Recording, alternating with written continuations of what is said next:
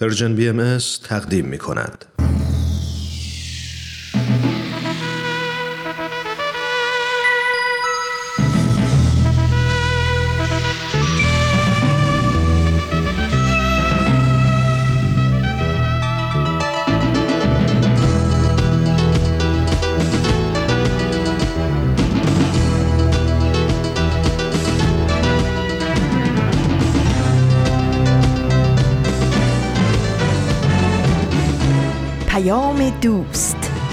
برنامه ای برای تفاهم و پیوند دلها.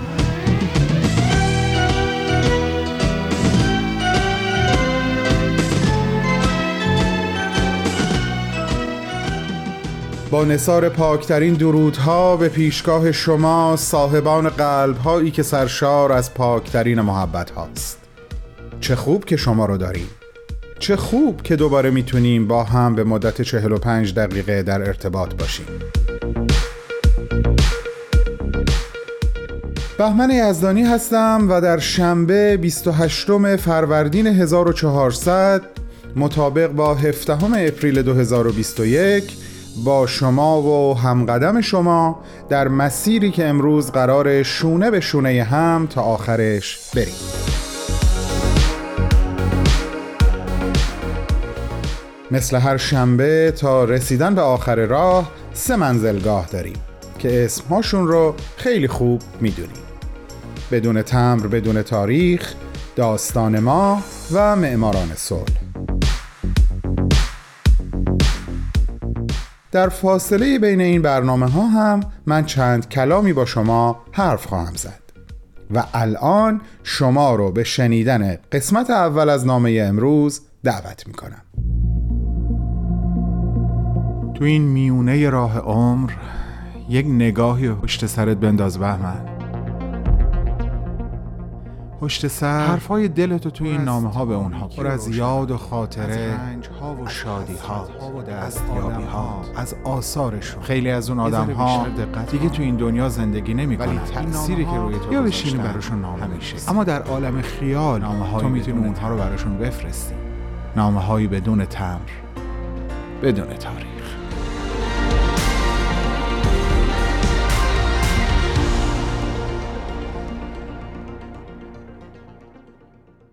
سلام منیر خانم عزیز. حتما اسم پرنده خارزار رو شنیدی. همون پرنده که در تمام طول عمرش فقط یک بار می‌خونه اما زیباتر از خوندن همه پرنده های دنیا. او به خارزاری میره تیزترین و برنده ترین خار رو پیدا می‌کنه محکم و با تمام وجودش به اون خار میچسبه و در همون حال تنها ترین و زیباترین آوازش رو سر میده. آوازی که به قیمت جانش از هنجرش رها میشه و به گوش جهان و جهانیان می‌رسه.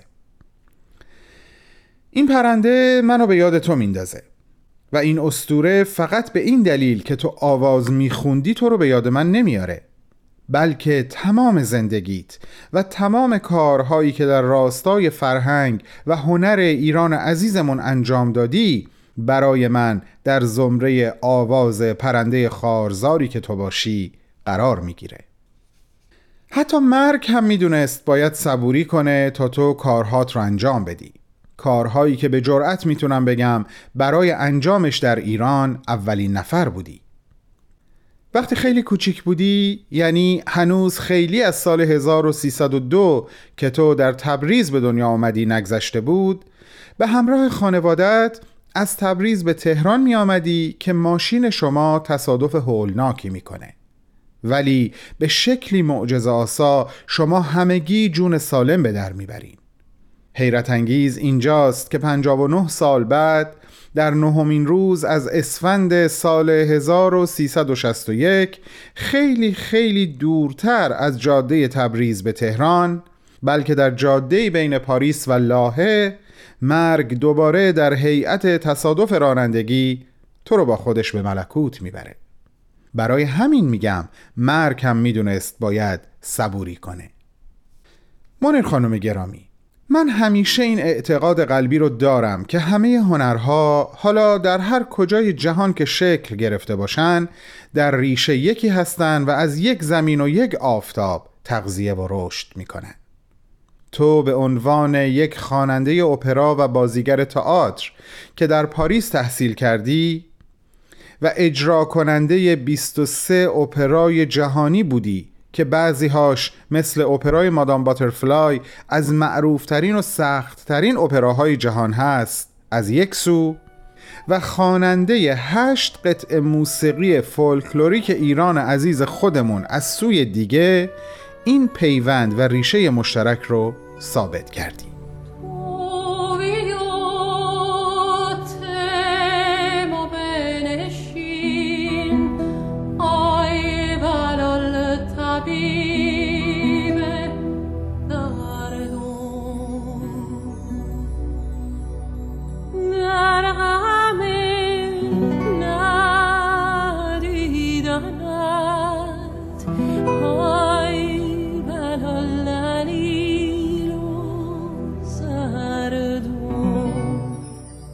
عزیزان همیشه همراه.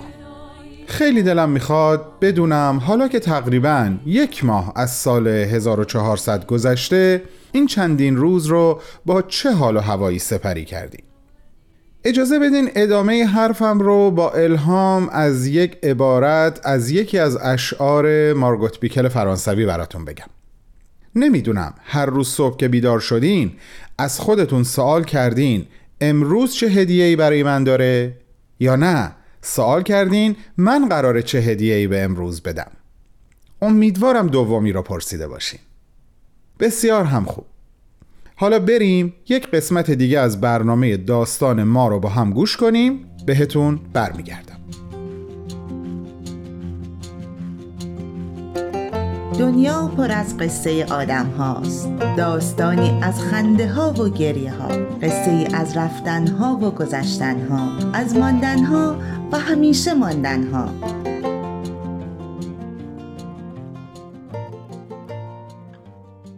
من کوروش فروغی هستم. و من حالی فیروزیان. تو این قسمت ادامه صحبت های حمید و غلام دو برادر دوقلو که در قسمت قبل باشون آشنا شدیم و خواهیم شنید. تو قسمت قبلی حمید و غلام برامون از فعالیت هاشون گفتن و گفتن که چطور در مسیر خدمت به جامعهشون قدم برمیدارن. درسته. و داشتن از گروه های نوجوانان و ماهیتشون می‌گفتن که زمان برنامه به پایان رسید. حالا بریم و شنونده ادامه صحبت های حمید و غلام در قسمت دیگه از برنامه داستان ما باشیم.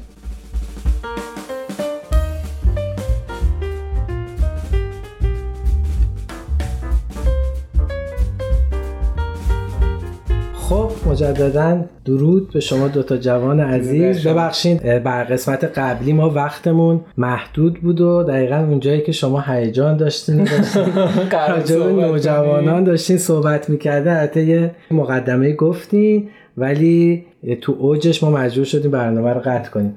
صحبتمون داره از همونجا شروع می‌کنیم. خودم فکر کنم که تو داشتی از یک صحبت وسط صحبتاتون. مرسی که از, وقت... از وقتی که دادین. ما خب یه سری کتابا رو داریم طبق کتابا می‌خونیم و میریم جلو. طبق هر گروه سنی کتاباش متفاوته. طبق اون چیزی که گفتم 12 تا 15 سال این کتابا رو مطالعه می‌کنیم. یک سری مواد آموزشی داره که اونا رو با هم در مورد صحبت می‌کنیم و مطالعه می‌کنیم. چیزایی که می‌خونیم و موادی که باش یاد می‌گیریم و در موردش تجربه کسب می‌کنیم توی گروه های نوجوانان فوق العاده ارزشمنده و فوق العاده پر از یادگیریه. میایم در مورد کرامت انسانی صحبت می‌کنیم موادی که مواردی که به خدمت به نوع بشر خدمت به دوستان و حتی عشق محبت از این چیزهایی که جامعه ما الانش نیاز داره. در مورد اونا صحبت می‌کنیم با بچه ها می‌خونیم با بچه ها در ارتباطیم. علاوه بر اون که بچه ها یاد بچه ها که نمیگیم نوجوانا یاد می‌گیرن ما هم یه یادگیری داریم. چیزی نیست که بگیم ما فقط میریم که یه نفر یاد بدیم همونجوری که قبلتر گفتم ما قرار انتقال موضوع ما قرار همونقدر که موضوع صحبت می‌کنیم همونقدر ازشون یاد بگیریم. شاید بزرگترین و بهترین چیزی که منو توی نوجوانان فعال نگه داشته این یادگیری است. چون من اسم می‌کنم که من از بچه بیشتر یاد می‌گیرم. یاد می‌گیرم تو اوج شیطنت تو اوج این که داری بالا و پایین می‌بری که بازی کنی ولی خب می‌تونی توجه کنی. یا تو اوج شیطنت تو اوج بازی کردن تو اوج اینکه فکر می‌کنی حواسش نیست ولی قشنگ داره یاد می‌گیره یه بخش دیگه واردش میشیم با بچه فوق العاده این بخش علاقه داره بخش بازی است که سعی می‌کنم نه که سعی می‌کنم واقعا وقتی میرم اونجا با همین انرژی میرم که انگار از اول صبح مثلا یه خبر خیلی خوشحال کننده بهم دادن همونجوری دارم کار می‌کنم بودو بودو باهاشون عین عین بچه‌ها دارم میدوام این ور اونور میشم و با هم میگیم و میخندیم خیلی خوش میگذره. یه بخش دیگه هم که ما داریم و خیلی بهش توجه می‌کنیم و واقعا بچه هم بهش توجه می‌کنن اینه که ما قرار نیست فقط بخونیم و بازی کنیم. قرار این خوندن و بازی کردن جواب بده. ما باید یاد بگیریم. آره دقیقا نتیجه بشه آره نتیجه چی میشه؟ نتیجه مثل فعالیت هایی که بخوایم انجام بدیم. طبق کتابایی که می‌خونیم. توی کتاب اولی که می‌خونیم به اسم نسایم تایید کتاب نسایم تایید میاد که چون واسه گروه سنی 12 سال اولین کتابی که توی نوجوانان خونده میشه هدف اصلی کتاب اینه که فن بیان و قدرت بیان یک نوجوان رو تقویت کنه. و ما و من و هدف دوستای ما که تو این زمینه کار می‌کنن اینه که نوجوانا خب بعضی موقع خجالتی اصلا حرف نمی‌زنن با اینکه پر از انرژی هستن ولی خب توی سن سنی آره، که بعضی آره. وقتا هنوز اون خجالت صحبت کردن اینا. سعی می‌کنیم نشون. دقیقاً همینه. بچه‌ها خجالتی هم ولی خب اولین هدف اونه که بچه یاد بگیرن یعنی با هم یاد بگیریم که فن بیان رو تقویت کنیم. اگر که اعتراض داریم اگر که می‌خوایم انتقاد کنیم اگر می‌خوایم صحبت کنیم اگر می‌خوایم حقمون رو بگیریم با احترام صحبت کنیم با والدینمون در ارتباط باشیم بتونیم کلامی برخورد کنیم. یا اینکه اول کتاب نوشته اول کتاب اینو نوشته که ما اولین هدف این کتاب اینه که بیان واضح احساسات. یعنی ما بتونیم قشنگ مثل دیگه به قول بچه نیستن که طفل نیستن که گریه کنن چیزی که می‌خوام میان به پدر یا مادرش میگه من با از این موضوع ناراحتم. می‌خوام در مورد موضوع صحبت کنیم که خدا رو شکر خدا حداقل توی گروهی که الان دارم به وضوح من اینو می‌بینم. یکی از هدفهای اون کتاب همینه. پس ما طبق همین میریم جلو. حالا من چیزی که پیرامون صحبت غلام اضاف کنم اینه که علاوه بر اون فعالیت که کتاب معرفی می‌کنه که رشد کنه شخصیت هر نوجوان نسبت به مفاهیمی که توی کتاب می‌خونه دقیقا چیزی که غلام گفت اعتماد به نفسشون قوه بیانشون قوی بشه. این فعالیت کتاب برای شخص در نظر می‌گیره ولی یه سری فعالیت ها با کمک اون راهنمای گروه و همراهی بچه ها انجام میشه که اون منفعت اون فعالیت به عامه جامعه یا به اون محیط پیرامون یا حداقل توی ساختمون که زندگی می‌کنن اون به جامعه شون آره بزرگ. دقیقا فرقی نمی‌کنه. این سودشون و اون منفعتشون به اون جامعه برسه. مثلا من خودم گروه نوجوانانم تو محیطی که داریم زندگی می‌کنیم این پسمانده های تحصیلگار خیلی بیداد می‌کنه. بعد این بچه ها خودشون پیشنهاد دادن. حالا تو گروه های دیگه صحبت شد که بیایم ما تو سطح شهر با اون بطری هایی که یک بار مصرف هستن این فا... آب و آره بطری آره. آب بزرگ اینا رو وصل کنیم به دیوار به ستون. که روش هم به عنوان یه پلاکارد بنویسیم که لطفا تحصیلگرای خودتون اینجا بریزین. این چند تا مزیت بچه خودشون برداشت کردن از این موضوع. اول اینکه مردم عادت می‌کنن هر چیزی کجا بریزن زبالهاشون رو تفکیک کنن. ببین بچه ها بحث می‌کردن که سودش به محیط زیست چیه. یکی از بچه ها می‌گفت که هر فیلتر سیگار می‌تونه یک متر مکعب خاک آلوده کنه. یکی از بچه ها می‌گفت که دقیقا. یکی از بچه ها می‌گفت که نه هر فیلتر سیگاری ممکن یه پرنده رو از من ببره. خیلی ریز بریز این بچه ها روی این فعالیت تمرکز کردن. خیلی فعالیت گسترده است و ماشاءالله بچه ها تو این سن انقدر انرژی دارن. همونجور که فکر کنم توی بخش قبل صحبت کردیم اینکه بتونیم از این انرژی چطور بهره ببریم این انرژی است که ما با, با اون کتابایی که می‌خونیم و بینشی که پیدا می‌کنیم خودمون و بچه ها یاد می‌گیریم که این انرژی توی چه مسیری استفاده کنیم.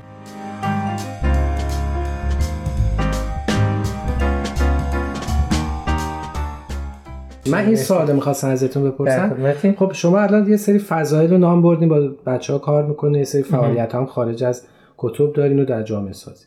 شرکتشون می‌دید من می‌خواستم حالا این سوال برم پیش من شما یه دوره سه ساله رو با نوجوانانتون طی می‌کنی این دوره سه ساله به چه صورت؟ یعنی همش همینا تکرار میشه یا فکر کنم یه جو اشاره کردی که کتاب مختلف فعالیت آره، آره. مختلفه. می‌خوای که اینم صحبت کنی همونجور که حمید گفت طبق هر کتابی که می‌خونیم طبق برداشت از اون کتاب داریم یه فعالیت رو معمولا واسه گروه در نظر می‌گیریم.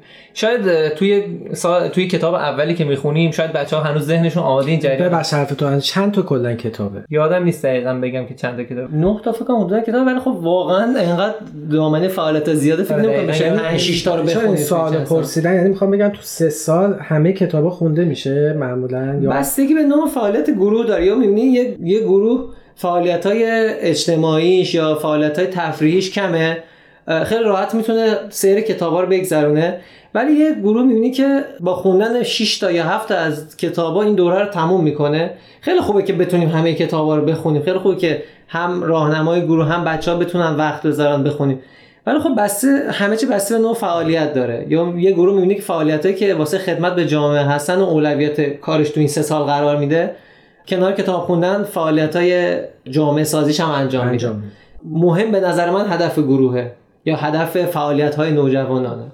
و میکسی در واقع از خوندن و مطالعه و خدمت دقیقا. هم مطالعه است هم آره، انجامه خدمت که. چون ولی خب خونده میشه ها چون بعضی موقع به قول بچه ها می‌بینیم که چون دوست این تجربه های دوستامون هستن که میگن که یه جایی می‌بینیم مثلا زمستون هوا سرد ما نمی‌تونه خیلی فعالیت گسترده تو محیط بازی. خب پس عملا خوندن کتابمون بیشتر میشه. ولی خب تو تابستون خوندن میاد این بالانسی که این وسط وجود داره اینو هماهنگ می‌کنه. این این خیلی جالب بود. مثلا تابستون هوا بهتر میشه. سه سال رها نمیشن یعنی همیشه این جمع هست. حالا شاید بله. کم بشن تعدادش آره. بشن سفر برن یه مدتی باشن نباشن. ولی یک دوره سه ساله تعدادی نوجوان در هر گروه شما معمولا با هم شروع می‌کنن و با هم هم پایانش ولی خب فکر کنم خیلی جالب باشه. واسه خودم و واسه کسایی که باشون در ارتباط و میگم بهشون شاید باورتون نشه ولی اولین گروه نوجوانی که من داشتم هنوز راحت می‌تونم که از 6 تا نوجوانی که با هم بودم با چهار تاشون در ارتباط مستقیم که باشون هر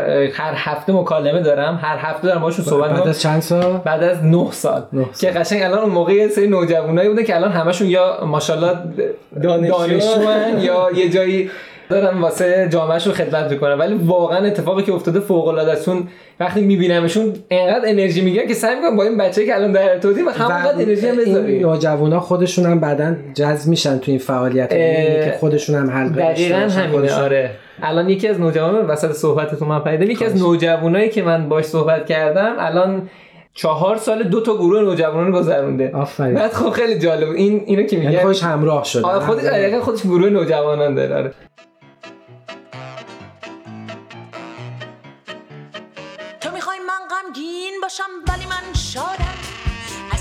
زنجیر باشم من از درون آزادم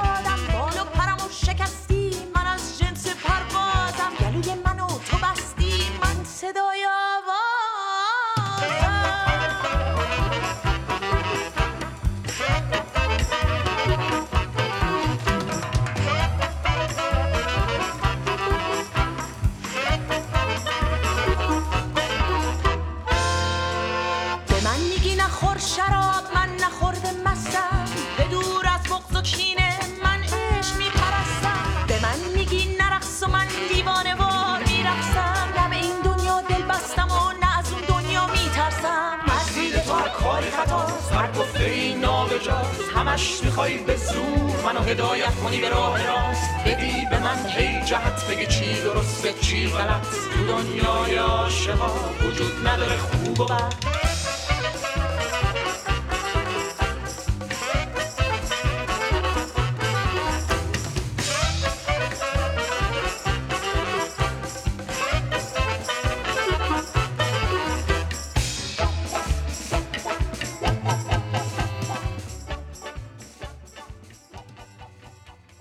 مسلما این چیزی که شما دارین تعریف می‌کنین خاطره و تجربه آره. خاطره. اگر که برامون یه خاطره هم بگین از این جمعاتون یا تجربه بگین. می‌خوای یکتون خاطره بگین یکتون تجربه بگین. من می‌خوام دو جا بگم. پس. من میگم اول همین دیگه. آره. من والا سراغ خاطره خیلی دور نمیرم. من این یه دو سه هفته از من واقعا خود تو شخصیت خودم یه آدمی هستم که صبح به سختی بیدار میشم حتی واسه واسه هر کاری. ولی غلام می‌دونه صبحای روز تعطیل من هر روز ساعت 6 رو مجبورم بیدار شم. که بری سر کار که برم. سر کار آره دیگه برم آماده شم برم به مسیر کارم برسم تا کارم شروع کنم.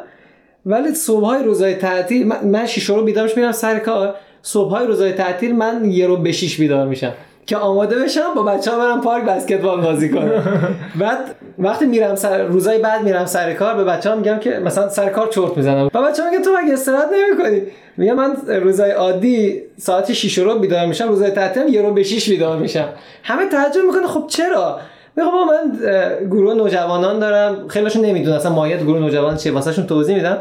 میگم انقدر عشق و علاقه بچه ها به من دادن من انقدر عشق و علاقه بهشون دارم نمی‌تونم وقتی بهم میگن که بریم روز تعطیل چون همه روزا سر کارم تایمم خیلی محدوده.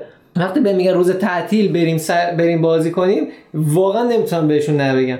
چون هم انرژی می‌گیرم یعنی واقعا وقتی دو طرف است دیگه. آره، هم واقعا انرژی میدی هم انرژی می‌گیری. انقدر انرژی داری میاد خونه نهار درست می‌کنه. نه، واقعا. من زودتر از اون ساعت که کوک کردم بیدار میشم. و وقتی میرم اونجا می‌بینم مثلا دو تا سه تا دو تا سه تاشون هستن. سر اون وعده قرارم وایسادن صبحونه رو هم خریدن منتظرن که من بیام. بعد چون می‌دونن من سر کار این کارا رو انجام میدن. این حس مسئولیت پذیری توی بچه ها آغاز شده و کم کم مسئولیت گروه ها انجام میدن و دیگه این تجربه نوجوانان من بود. حالا همونجور که همین تجربه نزدیک می‌خوام یه خاطره دور بگم. اولین گروهی که ما خودمون به عنوان نوجوان توی گروه نوجوانان شرکت کردیم. دقیقا خاطره رو شاید 15 سال پیش باشه. و اینکه همونجوری که ما الان فعالیت های مثلا خدمتی انجام میدیم اون موقع هم یه سری فعالیت انجام می‌دادیم. اولین کاری که کردیم با گروهمون یه قرفه مواد غذا اون که خود بچه ها درست کنن و کاردستیاشون رو درست کردیم و با حمایت والدین و خیلی از دوستانمون توی شهر کمک کردن که این قرفه راه افتاد یعنی اومدن بازدید کردن کار- که فروش فروش داشته. باشیم که هزینه هاشو اون موقع فکر می‌کردیم که چیکار کنیم؟ موقع می‌خواستیم واسه خانه سالمندان هزینه کنیم. خیلی هم عالی مرسی. شماها خب کار می‌کنین می‌دونم فعالیت اجتماعیتون هم دارین دیگه یعنی بله همیشه در کنارمه آره. این چطوری میشه؟ یعنی اون چه حسیه که شما رو تشویق می‌کنه به اینی که در کنار کارتون روزمرگی و روزی 8 9 ساعت 10 ساعت کار کردن به یه همچین فعالیت هم توجه بکنید اه، حالا این سوالی که پرسین خیلی برای من جالب بود. اینکه حالا مثلا هممون 24 ساعت زمان در اختیار داریم ما چطور به این فعالیت ها می‌رسیم؟ به قول غلام گفت یک کار سنگین طاقت فرسای 10 11 ساعته بعضی روزا ممکنه حتی 12 و نیم ساعت باشه. مجبور شدیم یا تل... مجبور که نه. تلاش کردیم سعی کردیم که زندگیمون رو منظم کنیم برنامه ریزی کنیم واقعا الان غلام می‌دونه زمان بندی کنیم. ما زمان بندی مثلا خرید خونهمون روزای مثلا فرد وقت دارم اگه روزای فرد نتونستم یعنی اتوماتیک افتادین توی آره، توی پل- line line مشخص. آره، مشخص. برنامه ریزی شده دقیقاً. خب سخت بود هماهنگ کردنش ولی خب شد چون. خواستیم شد یعنی نیست که بگیم وای واسه ما هم سخت بود واسه ما هم سخت بود از مثلا time ای شاید می‌تونستیم بریم با برام خوش بگذره ولی خب اینم خوش میگذره با بچه های جدید افراد جدید ولی خب همین چیزی که همین میگه کاملا توی مسیر مشخص قرار گرفت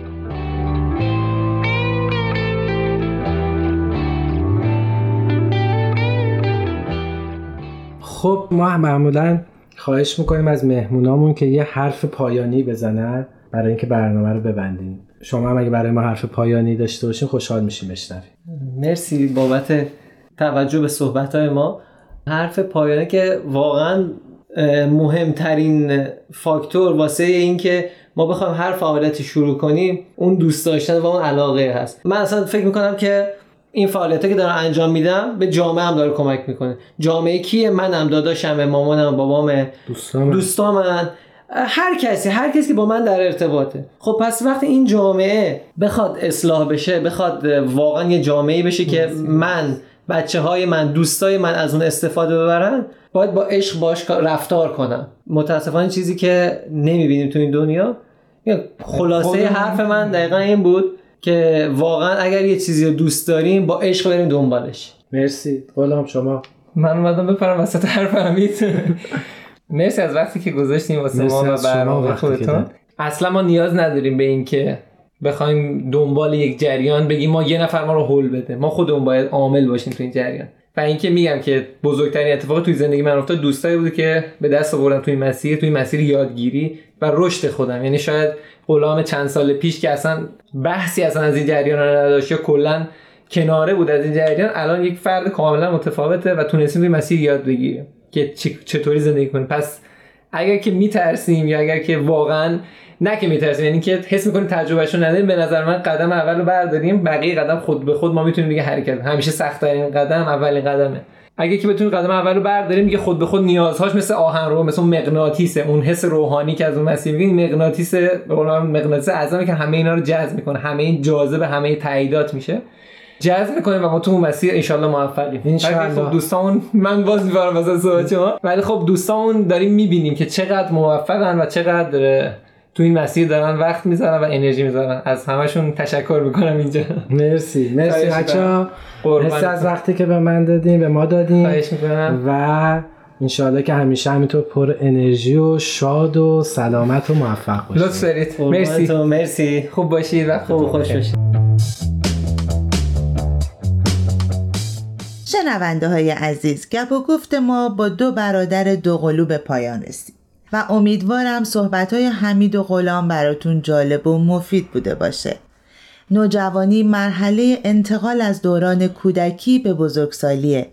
در این مرحله بعضی از نوجوانان با دنیای بزرگسالی آشنایی کامل ندارند ترس از آینده، دقدقه های هویت یابی، مقایسه با همسالان و مواردی از این دست باعث سردرگمی و حتی در بعضی موارد خشم نوجوانان میشه. ارتباط خوب والدین، مربیان و همراهان می‌تونه کمک مؤثری به نوجوانان برای گذر از این دوران مهم باشه.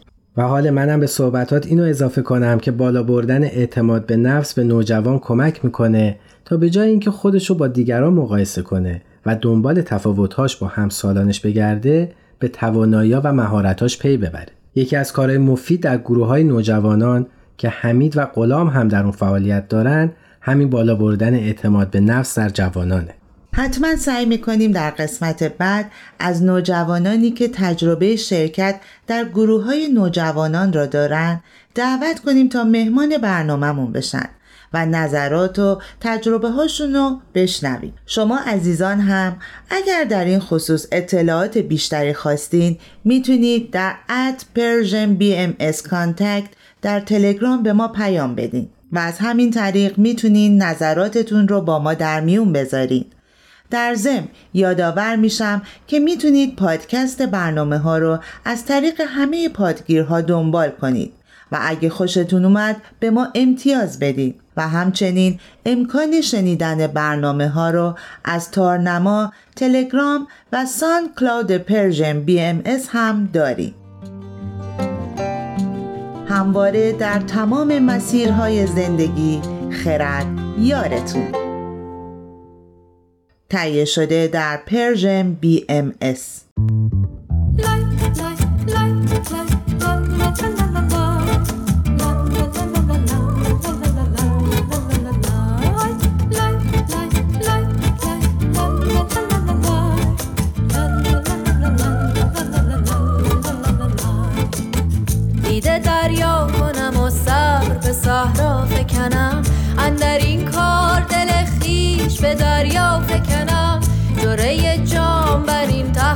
On.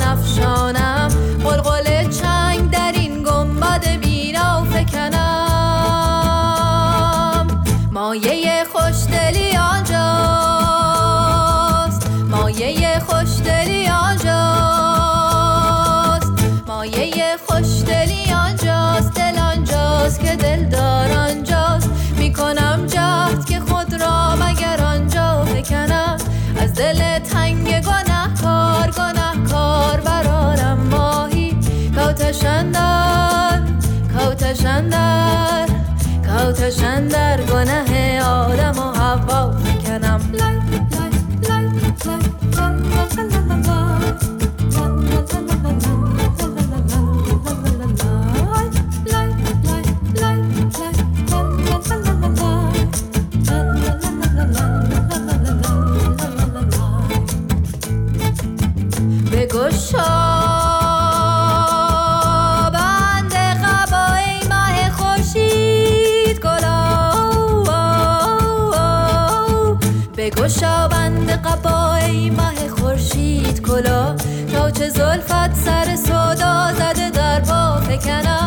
از دل تنگ گناهکار گناهکار برارم آهی کوتشندر کوتشندر کوتشندر گناه آدم و هوا فکنم حافظا تکیه بر ایام. چو صحو است و خطا من چرا اشرت امروز به فردا فکنم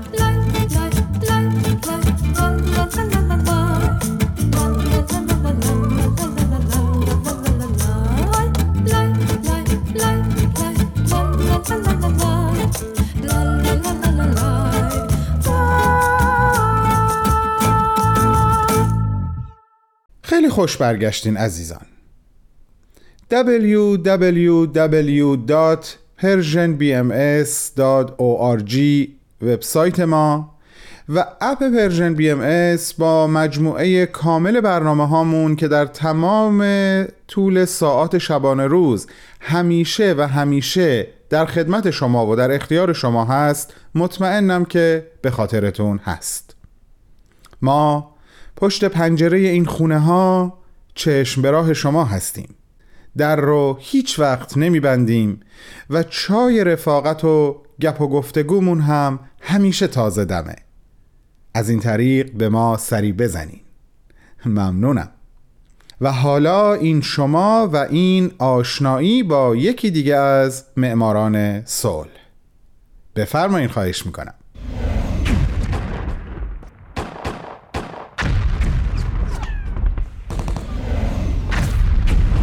معماران صلح.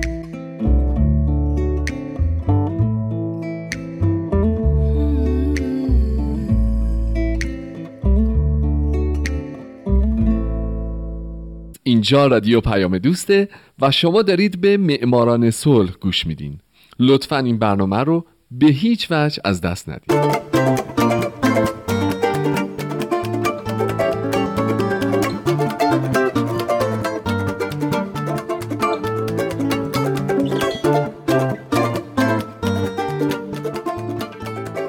سلام به شما. به معماران صلح خوش اومدین. من تو این برنامه سعی می‌کنم به زنان و مردان و شرکت ها و مؤسساتی بپردازم که به خاطر فعالیت هاشون به نوبل صلح دست پیدا کردن. کسانی که یا تمام زندگیشون رو وقف صلح کردن یا در برهی از زمان کاری کردن که دنیا برای ما جای امتری بشه. من هومن عبدی هستم و از شما خواهش می‌کنم که به معماران صلح شماره ده گوش بدید.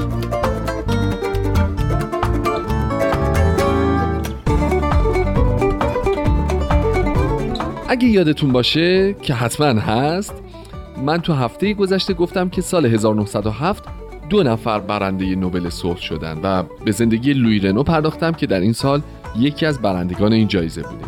امروز به برنده دوم می‌پردازم. لطفا با من همراه باشید.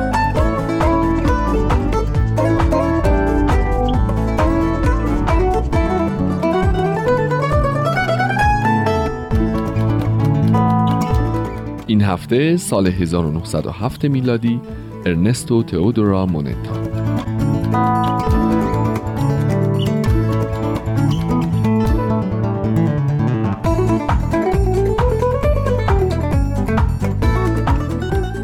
زمانی که ارنستو تئودورا مونتا به دنیا اومد ایتالیا قسمتی از خاک امپراتوری اتریش بود. او در 20 سپتامبر 1833 در میلان در یک خانواده اشرافی متولد شد و 85 سال بعد در ده فوریه 1918 در همین شهر درگذشت.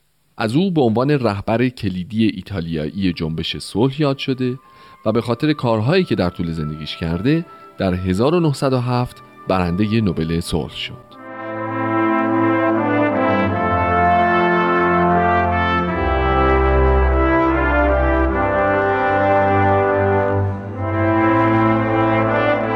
ارنستو آدم عجیب غریبی بوده. شخصیتی بوده که اصطلاحا بهشون می‌گفتن مبارز صلح طلب او آدم متناقضی بوده کلا.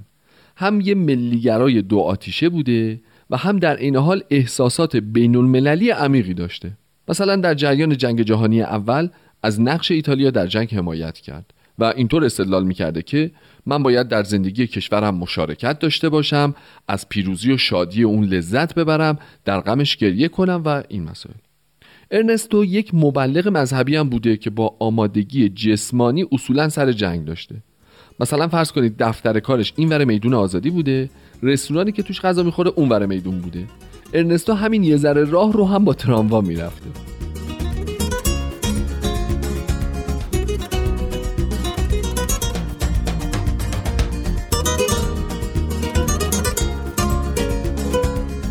ارنستو زمانی که در 15 سالگی در کنار پدرش در دفاع از خونشون با سربازای اتریشی جنگید و مرگ سه تا سرباز اتریشی رو از نزدیک دید حسابی تحت تاثیر این تجربه و تجربیات دیگه قرار گرفت. طوری که در طول زندگیش حمایتی دوگانه هم از صلح داشت و هم در عین حال مبارزه حتی از طریق جنگ رو میپسندید. او از سال 1859 تا 1866 زندگی خودش رو به عنوان دستیار اردوگاه و یک سرباز واقعی گذراند حالا بعضیا میگن او مخالف گاریبالدی بوده. گاریبالدی هم می‌دونید که یکی از مبارزان اصلی در جنگ استقلال ایتالیا بر ضد اتریشی ها بوده. بعضی هم میگن نخیر ارنستو اصولا یکی از پارتیزانهای گاریبالدی بوده. خلاصه هرچی این ور خوندم آخرش نفهمیدم من چی به چی بوده.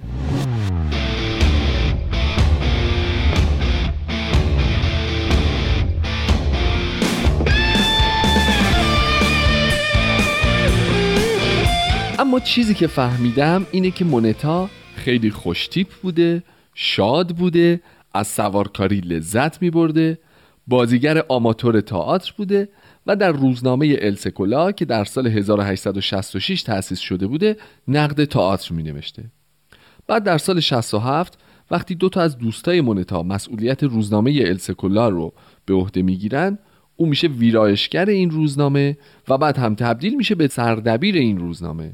در این مدت السکولا تبدیل شد به وسیله‌ای برای شکل دادن به افکار عمومی. مونتا اگه چه خودش به دین احترام میذاشت و کاتولیک مؤمنی بود اما به روزنامه اجازه داد در مورد مسائل ضد روحانی جبهه کنه. و همین تناقض باعث شد که همسر و دو پسرش با او بیگانه بشن چون برای همسر مونتا این تناقض قابل درک نبود اصلا.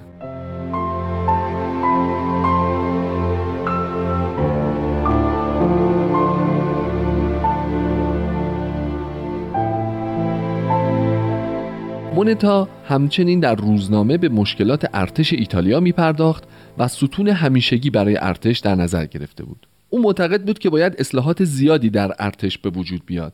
مثلا می‌گفت باید آموزش پایه‌ای طولانی نوع آموزان و سربازان که ناکار آمده در روستاها و شهرهای سربازان انجام بشه تا در یک زمان کمتر سربازای بهتر و مجربتری برای ارتش تربیت بشن.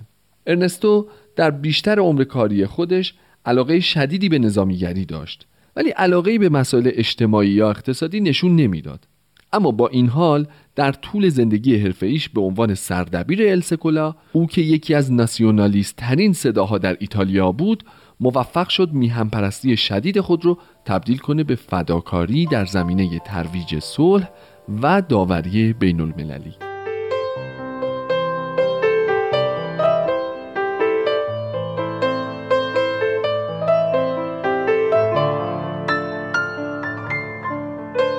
ارنستو تئودورا مونتا یکی از دو برنده نوبل صلح در سال 1907 بعد از بازنشستگی از السکولا به یک صلح طلب تمام وقت تبدیل شد. طیف وسیع فعالیت هایی که مونتا برای تبلیغ و ترویج صلح جهانی خود را در اونها درگیر کرد هم شگفتانگیزه هم تحسین برانگیز. او نماینده ایتالیا در کمیسیون صلح بین‌المللی در سال 1895 شد و برای سالهای زیادی در کنگره های صلح شرکت کرد.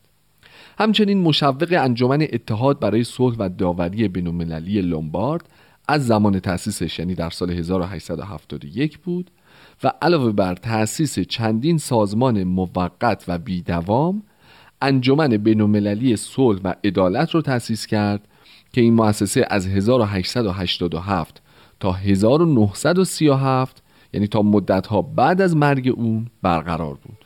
همچنین ارنستو سخنرانی های زیادی در حمایت از صلح انجام داد از جمله در دانشگاه های تازه تأسیس ایتالیایی.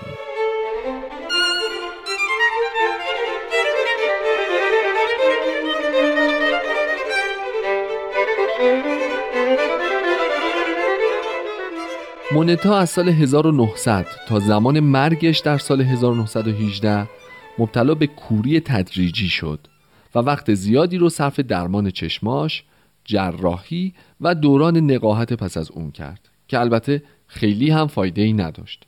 اما همه اینها باعث نشد که از سرزندگی و شور و نشاط مونتا چیزی کم بشه. هرچند باعث شد که مونتا نتونه اونجور که قبلا برای صلح تبلیغ می‌کرد به این کار ادامه بده. بالاخره هم ارنستو تئودورا مونتا در سال 1918 در 85 سالگی در برابر زاتوریه تسلیم شد و درگذشت. بنای یادبود او که دوستانش در دوران حکومت فاشیستی در یک انبار گذاشته بودند در زمان جنگ جهانی دوم بر اثر بمباران تخریب شد و این شاید نشونه ای باشه از زندگی پر از تناقض او که افتخاراتش هم به عنوان یک فعال جنگ و هم به عنوان یک رسول صلح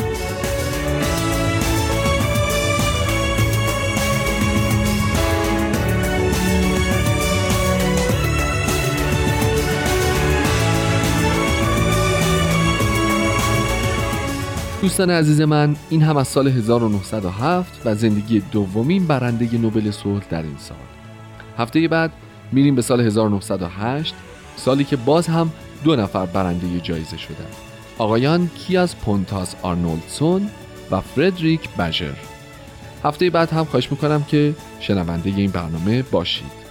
من هومن عبدی هستم و امیدوارم شمایی که الان شنونده برنامه من هستین در آینده یکی از برندگان نوبل صلح باشید شاد باشید و خدا نگهدار.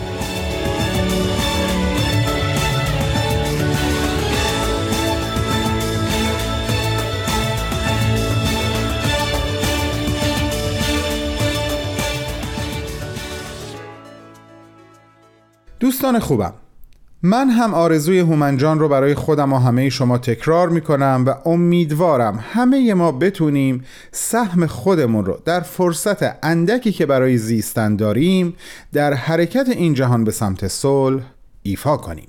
لطفا در شنیدن قسمت دوم نامه امروز منو همراهی کنید.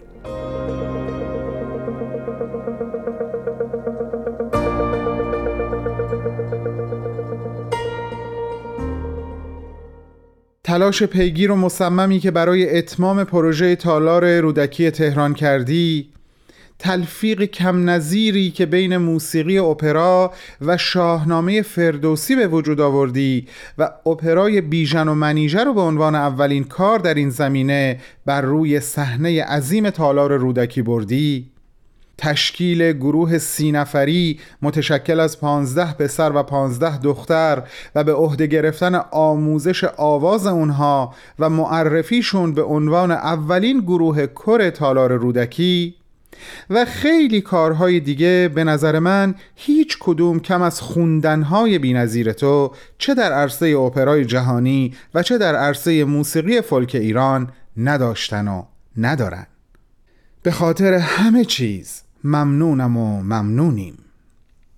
می‌دونم که دوست داشتی پیکرت رو اطراف تالار رودکی که برای به وجود آمدنش اینقدر زحمت کشیدی به خاک بسپارن اما سرنوشت طور دیگه ای رقم خورد. مطمئن باش اگه روزی به پاریس سفر کنم حتما به آرامگاه پرلاشز بر سر مزارت خواهم آمد. با یک شاخه گل روز که یقینا خارهاش را نخواهم کند.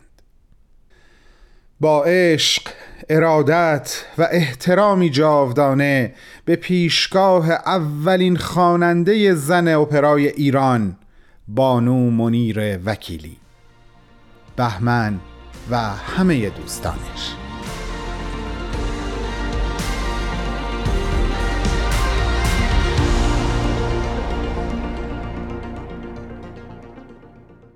عزیزانم دوباره خیلی زودتر از اونی که فکرشو می کردیم به انتهای برنامه رسیدیم. امیدوارم در فرصت کوتاه و ارزشمندی که به نام زندگی در اختیار ماست بتونیم زیباترین آوازمون رو بخونیم تا مدیون خودمون و خالقمون نمونیم. دوستتون دارم.